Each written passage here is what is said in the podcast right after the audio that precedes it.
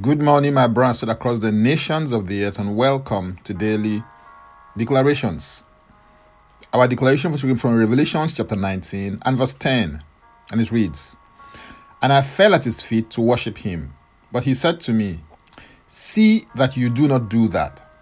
I'm your fellow servant and of your brethren who have the testimony of Jesus. Worship God, for the testimony of Jesus is the spirit of prophecy.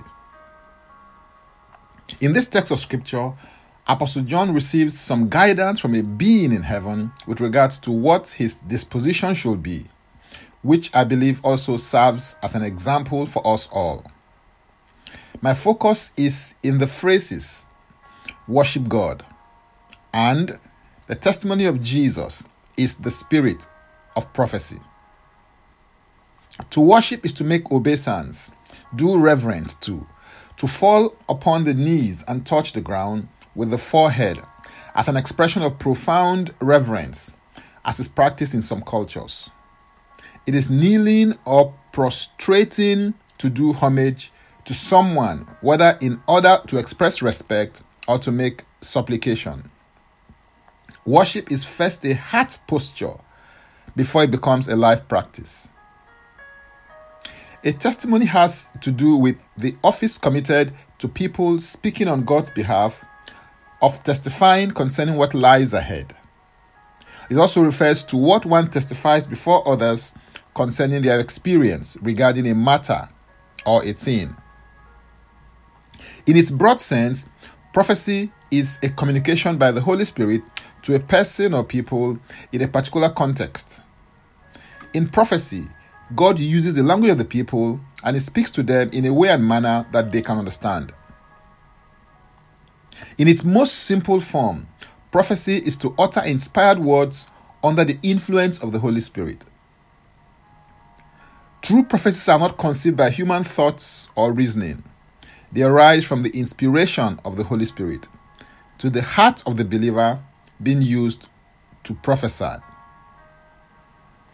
2 Peter 1:21 declares, "For prophecy never came by the will of man, but holy men of God spoke as they were moved by the Holy Spirit." The purpose and function of prophecy within the context of a local assembly is to edify, exhort, and to comfort. To edify means to build up and to strengthen the believer. To exhort is to stir up, confront, and challenge. Why Uh, to comfort is to speak words of encouragement and affirmation. According to 1 Corinthians 14, verse 31, believers are encouraged to prophesy to one another when it says, For you can all prophesy one by one, that all may learn and all may be encouraged. There is also a predictive slant to prophecy in its advanced form.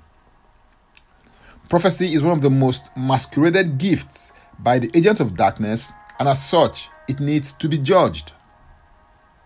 The purpose of genuine prophecy is to bring confirmation and assurance to people. It is not to control or manipulate people. Any prophecy that is used to control or manipulate people is no longer prophecy, it is witchcraft. The essence of genuine prophecy is that it should lead and point you to Jesus Christ and what he represents with respect to his ideology, philosophy, and manner of life.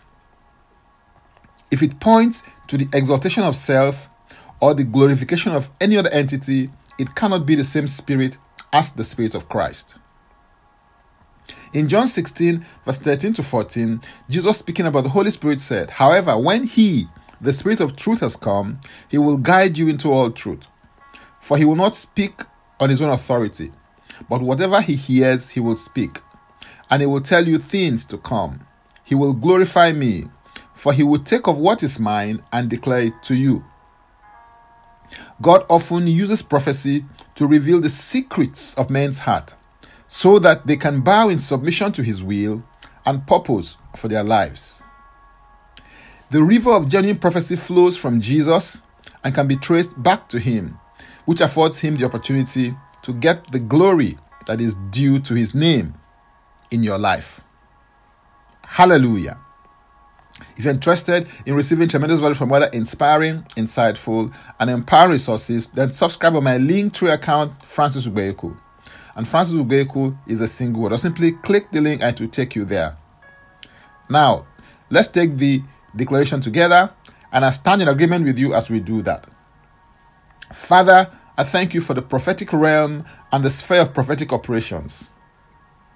I receive grace to walk, function, and operate in the measure of the prophetic grace and flow that you've allotted to me. I receive the spirit of prophecy, and I declare that people are led to Jesus Christ through the operation and manifestation of the prophetic grace and flow in my life. I declare that I am naturally supernatural and I am supernaturally natural. In Jesus' name, Amen. If you'd like to receive eternal life, which is a God kind of life, please say this prayer after me. Father, I come to you today. I believe in my heart that Jesus Christ died for my sins according to the scriptures. He was raised from the dead for my justification. I receive this Christ into my life today as my Savior and my Lord. I am now a child of God. Thank you, Father. In Jesus' name, Amen. If you just prayed this prayer, please send an email to info at ignitedailyinspirations.com. That is info at ignitedailyinspirations.com using next steps as a subject so that I can help you grow into maturity in Christ. For tips on leadership, wisdom, and inspiration, connect me on Facebook, Twitter, and Instagram. Subscribe, follow, rate, review, download, and share episodes of Daily Declarations podcast on Apple Podcast and Spotify. Before I come your way again, I want to pray for you and bless you. May the Lord bless you. May the Lord keep you. May the Lord make his face to shine upon you and be gracious unto you. May he lift up his countenance upon you and may he give you peace. In Jesus' name, Amen. I am Francis Ubeyeku. Bye for now and God bless.